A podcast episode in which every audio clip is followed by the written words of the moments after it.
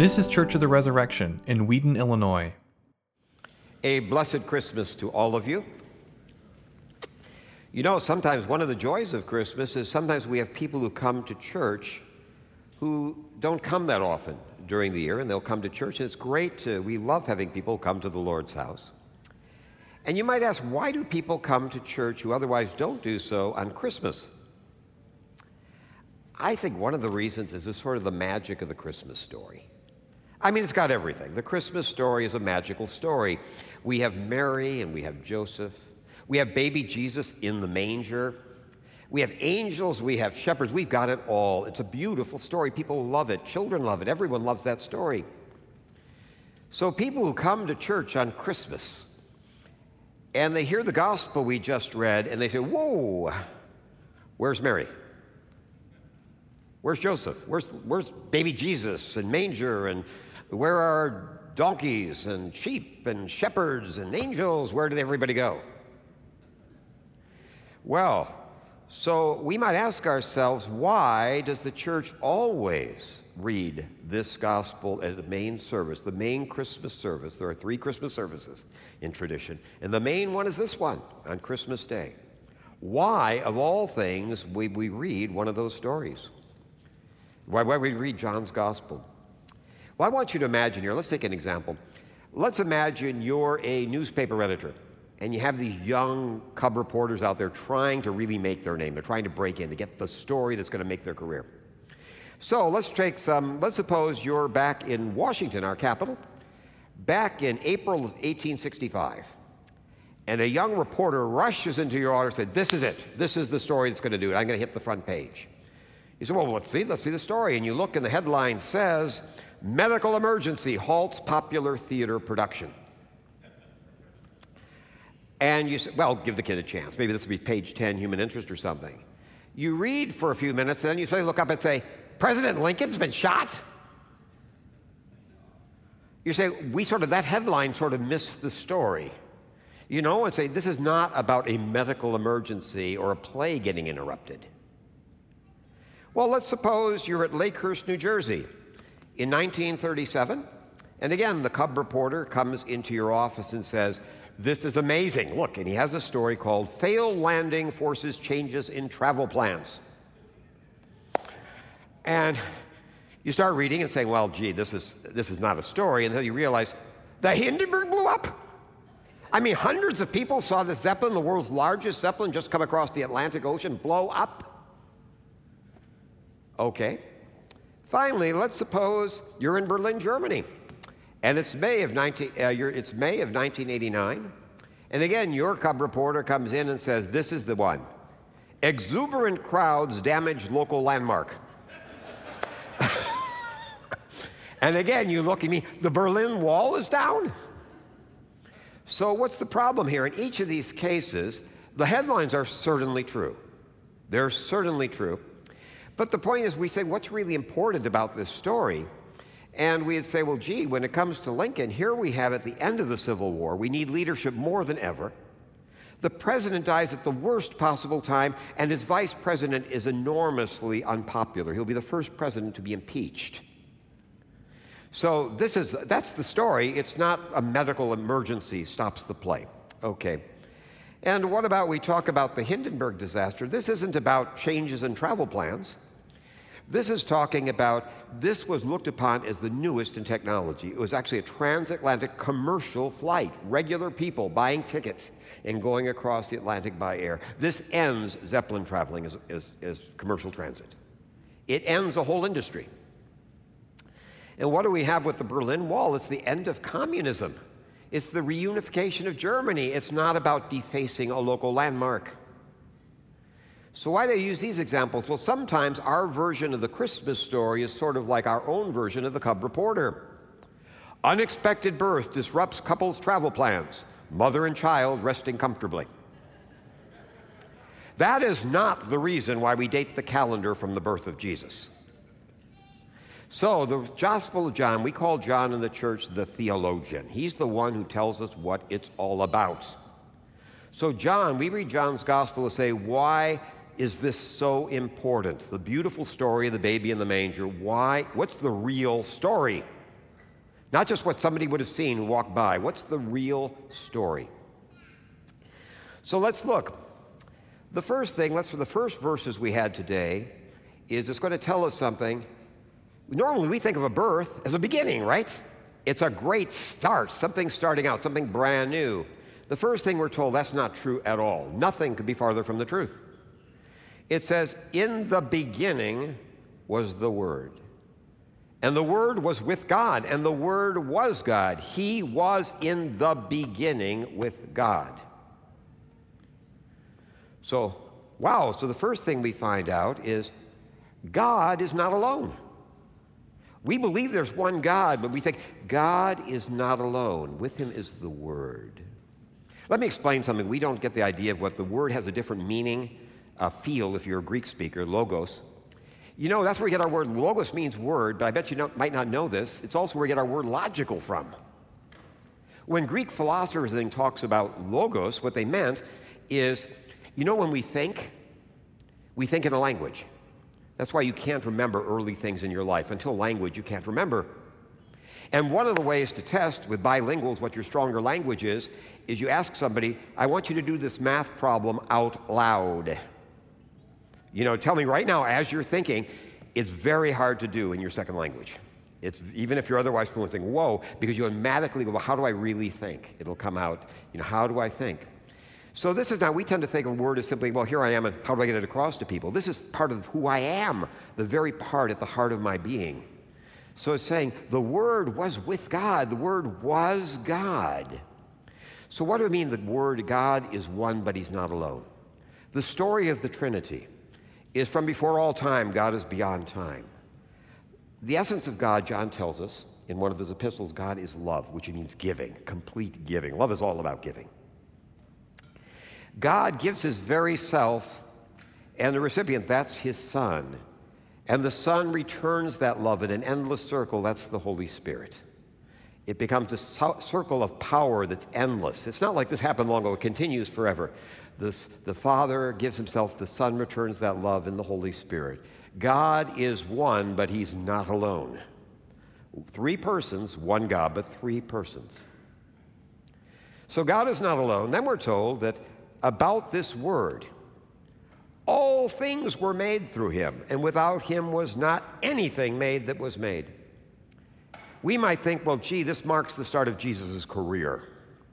You know, maybe he's with God or something, but this is where his career gets started. No. It says from the very beginning, the very first action, you know, we have the creation of the world, Christ is that is in everything is created through him. He's active from the, there's nothing ever that's happened that he's not been involved in. So Jesus' birth is not the start of something, it's the continuation. Matter of fact, the scriptures teach us he was active throughout the story of Israel.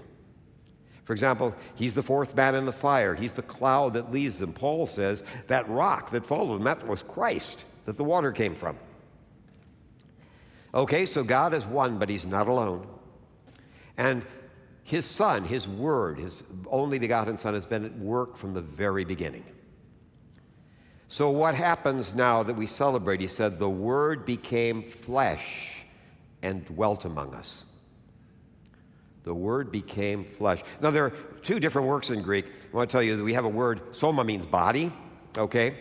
Sarx is a very special word. Flesh means, like when Paul talks about the flesh versus the spirit, it means those things that are weak about about us, those things that are, you know, that, that's the essence. It's, it's all of our limitations are encompassed in that word, that we're flesh. Okay, he really emptied himself out, as we say in Philippians. He emptied himself out and really took on all of our weakness. He took on all of it. Now, I want to watch the word became can be a, can be a give us the wrong idea. Sometimes we have the idea that you know uh, Jesus was there with the Father, and he comes down like an internship to spend time with us, and then he gets better. He goes back home and takes up his old job again. No, Christ, when he takes on our humanity, remains human and divine forever. It's, it's not a temporary thing, it's forever. Here's a way to think about it is think about a house. For example, despite my, my wife's youthful, looks so youthful as she indeed is, uh, you look at me and say, the guy's old. And yeah, we have adult children. When kids go off to college, a temptation is their bedrooms are empty. And you say, wouldn't this be a great time to convert a bedroom like into a study or into a, a, sewing room or fill it into like a hobby room? Wouldn't this be a great time? We talk about, well, you know, that, that bedroom's become a, you know, a, a study. But that could also come back and turn back and become a bedroom again if they come home and don't have a job. We call that a nightmare as a technical theological term. Okay, but in any event. okay. So what we're talking about become doesn't mean that. It's like adding an addition to a house. When that addition is added, it's not going away. The house is unchanged. The floor plan of the house is exactly what it was, but now we've added a big addition. God, that's what we call the hypostatic union. The second person of the Holy Trinity has taken on a real humanity, which is inseparable from him now. It's, you know, you cannot divide the two. He's truly God and truly man, and it will never change ever. That's why Paul says we have an advocate. It's the man, Jesus Christ. Why we celebrate the ascension, we say hum- humanity, us, is sitting at the right hand of God. Now, why incarnation? Uh, there, there are famous books written on this, but here's what it really comes is first of all, we might think incarnation was just a way a sort of symbolic thing, you know, how God could communicate better with us. Well, look at the first line we had in the epistles of the Hebrews today. God doesn't have any time, any trouble communicating. He didn't actually have to become a human being to do that. It says long ago, at many times in many ways, God's spoken to the fathers through the prophets.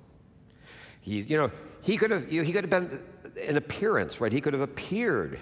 The Holy Spirit appeared in the form of a dove, but he didn't become a dove. He appeared. Christ could have appeared to be a human being, but no, he actually became a human being. Why would he actually go to the trouble? Why was it necessary for God to become a human being, what we celebrate today? Why would that be necessary? Well, let me uh, give you um, sort of a simple example. Let me give you an example. When I was a young man, wow, that was a long time ago, you say, okay, but okay. I loved hiking. And I did some really serious hiking with a buddy of mine from college. Every summer we'd go on like a two week hiking thing, you know, out west, you know, the national parks and things. And he ended up settling in Santa Fe, uh, rather in, um, in Albuquerque, New Mexico. And I remember once I went, you know, I'd stop, I was going on a visit, uh, business trip to the West Coast. I stopped there for the weekends, we could go hiking. And we went up the Sandia Peak there, peaks there, and we're hiking on the trails and it was spring, and there's still about there's a snow line. You go up above the snow line, and you know that's hence snow. Okay. Well, we're there a few miles from Trailhead, and guess what happens? I fall. I slip on the ice, and my left arm comes down on a rock, and both bones break. Oh, gee. You know, I thought, you know, it's, it's miles away. And I remember telling my, my hiking buddy, I said, What are we going to do? Yeah, figuring, I don't know. And he says, they're not sending a helicopter. You're mobile. You're going to get down the same way we came up. You're just going to have to walk. And this is sort of the story of humanity. With Adam, we have sin enter the world. One man was disobedient to the point of death. And one of the great early theologians of the church was St. Irenaeus, and he calls it, um, uh, it's basically like re, uh, recapitulation he says basically we have to reverse this. Is basically what we need is someone if if disobedience to the point of death brought death to the whole world, we need obedience to the point of death to bring life, to restore life. But here's the problem. No human being could ever do that because what happened in sin is that we now are incapable of that. Sin has made us, you know, uh, it's like a child who gets something from a parent who has drugs and things. You know, you're just born with certain things. That can't be the same. So we could never have perfect obedience. Now we say, well, that, that Jesus could do it. Not so, not so fast. You know, there's only one thing God can't do. I mean, really can't do. I'm not talking about playing with words. Like we say, God can't do evil. That's playing with words because we define good as things God does. You know, it's just playing with words.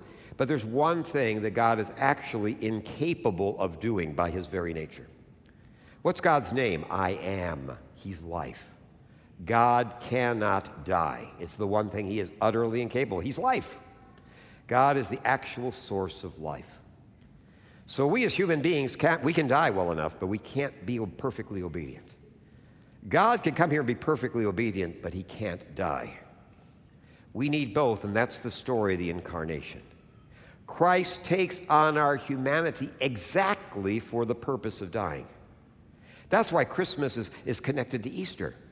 The reason Christ became incarnate was so he could die on the cross for us. That's what we celebrate at Christmas, uh, you know, that we're celebrating. That's why he came. So we have, in human form, he humbled himself by becoming obedient to the point of death, even death on a cross. And I love this. Jesus, at a, at a hard moment in John's gospel, he sees he's going to die very, very shortly, a very horrible death. And here's what he says He says, Now is my soul troubled.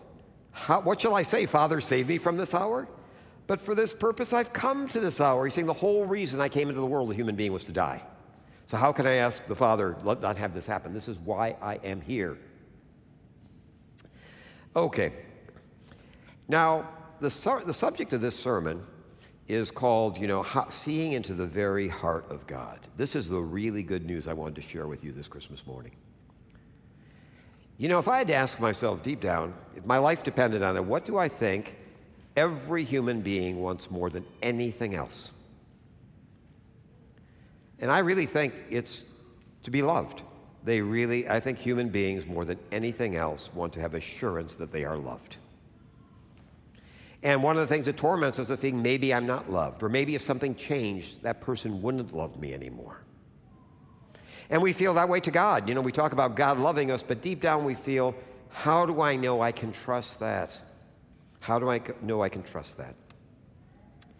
So, you know, trust does have to be earned. So think about it. When I say trust has to be earned, we owe everybody, every human being, the image of God deserves respect, to be treated with respect and courtesy and things, but not trust. Look, I'm a CPA. I was an auditor. I, I audit people I knew would still show me the receipts. you know, that's how it works. You know, you know, trust has to be earned. So, how does God earn our trust? Seriously, that's a real question that God answers today. Well, you say, hello, he created me. True, but he created rocks and trees and all sorts of other things. And we would say, you know, as an accountant, we, we say, what's the value of something when you're doing a journal entry? What's the value? It's what you have to give up to get it, right? That's the value of something, what you have to surrender to get something.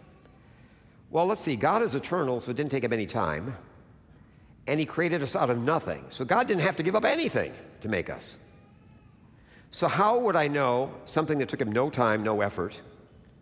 Why would that persuade me that the God of the universe would care about me any more than a rock? And this is where the story of Christmas, knowing why Christ came, changes everything. So let's talk about the story of Abraham, our great father in faith, because it exactly parallels the story of Jesus. Now, with Abraham, this is the father of believers.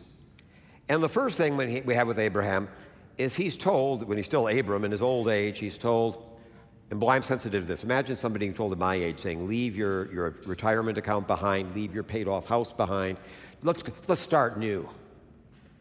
You say, whoa, he's an old man, he's all settled in, and he's saying, I want you to come into a place. I won't even tell you where it is, just come with me. It's like jump in the car, I'll tell you on the way. Abraham listens to God. That's faith. And he, the scriptures celebrate that faith, but it's not good enough. You know, there are some people who lend you $10, doesn't mean they lend you $100, is it, right? It's good, but it's not, doesn't guarantee you bigger things. So the second time we run into Abraham with faith is Abraham is told in his old age, when it is physically impossible to have children, he's told, You're going to have a son by Sarah. This is crazy talk. Sarah is beyond menopause. And he says, well, no, he said, but it says he believed and it was reckoned to him as righteousness. Paul loves citing that. That's still not good enough. Okay, $100 doesn't mean they would actually take out a mortgage on their house for you. How do I know how far if Abraham's really all in? So he says, You know, I want you to take the son you love, your only son, the one you love, and I want you to sacrifice him. It doesn't make any sense. But Abraham goes ahead and is about to sacrifice his son. And what happens? An angel stops and says, Stop! He says, Now I know. The word know is a very powerful word in Hebrew. It's not like ours just being aware of something. It know means removing all doubt. You know, just saying, now I know, you know, that this is this is a real thing. If you give up your own you know, if you give up your own son, you give up anything. And any of us who are parents can tell you that. You know, I can imagine situations, I'm not a brave guy, but I can imagine situations, a little kid in trouble or something, I might, you know, do something to save them. But there is nothing I can imagine which would cause me to have one of my children give up their life for somebody else. It violates everything in a parent's heart. So he's saying if somebody's willing to give up their own child, their only child, their all hope of the future, that's the real thing. There can be no question, there's nothing they wouldn't give. Well, that's exactly, thanks to what happens here, why we can trust God now. He took on our humanity to die for us, and the Father actually went through with what Abraham wasn't asked to go through. That's why uh, Jews never refer to the sacrifice of Abraham. God forbid, Abraham uh, didn't sacrifice Isaac, he was bound. It was the binding of Isaac. But Christ did die on the cross. There was no angel to stop Christ's death. So he's saying, that's why the famous John 3:16, God so loved the world he gave up his own son. Wow, he said, if God could do that, he'll do anything. That's how we know we can trust God. If God will do that, he will do anything. But then we might say, well, that's true, except what if you really blew it? You know, he does that. I've done terrible sins. When did that change something? That's what we're told. No, no, you said, Paul says, you don't get it. It's while we were still sinners that Christ died for us. It's not because we cleaned up our act. If that were true, it would mean that if we somehow fell, that God would cease loving us. It would be conditional love and you'd never feel safe. But he said, No, God, before we changed anything, God so loved the world. You know, he gave his son for us. That's how we know we can trust God. Now, how do we take advantage of this incredible gift? Now, something I should tell you about the church's liturgy is the liturgy is about remembering. We have the great feast we remember, but the word remembrance means something special in the liturgy. You see, in Hebrew, again, the word remember has a meaning it doesn't have for us. In addition to, we think remember means to recall, which can mean, but it also means to take action. It says God remembered Israel, God remembered Sarah. And it means this is the moment where he's going to act upon something, he's going to take action. God remembered Noah. You know, he, this is the moment where suddenly he's going to get out of that ark. God remembered. So every time we remember something in the church year, God is asking us right now to make this a living reality. So it's not just a matter of looking back to what happened then, it's what can happen right now because of what God does. So I want to end on this is I, I love the fact as, as an Anglican that uh, Philip Brooks was, a, uh, was actually a chaplain at Harvard College, and he wrote a very, very famous Christmas carol everybody knows, O Little Town of Bethlehem. And it starts out, we all know little town of Bethlehem about what happened in Bethlehem is the first verse. But the next two verses say, okay, let's forget about that. Let's talk about us now. How does this affect us now? And so, what's the second verse? It says, How silently, how silently the wondrous gift is given. So God imparts to human hearts the blessing of his heaven. Now, listen up. No ear may hear his coming but in this world of sin, where meek souls will receive him still, the dear Christ enters in. So he's saying this isn't just something that happened long ago. Christ is prepared to enter into our hearts right now, as much as at Christmas. Then he goes on, O holy child of Bethlehem, descend to us, we pray. Cast out our sin and enter in. Be born to us today. We hear the Christmas angels the great glad tidings tell. Oh, come to us, abide with us, our Lord Emmanuel. So today we're actually going to approach the living Lord in Holy Eucharist. So this is the time for our earnest Christmas prayer to be Come, Lord Jesus, come dwell in me now. A blessed Christmas to you and to your families. Thanks for listening. Our vision at Church of the Resurrection is to equip everyone for transformation. As part of that vision, we love to share dynamic teaching, original music, and stories of transformation.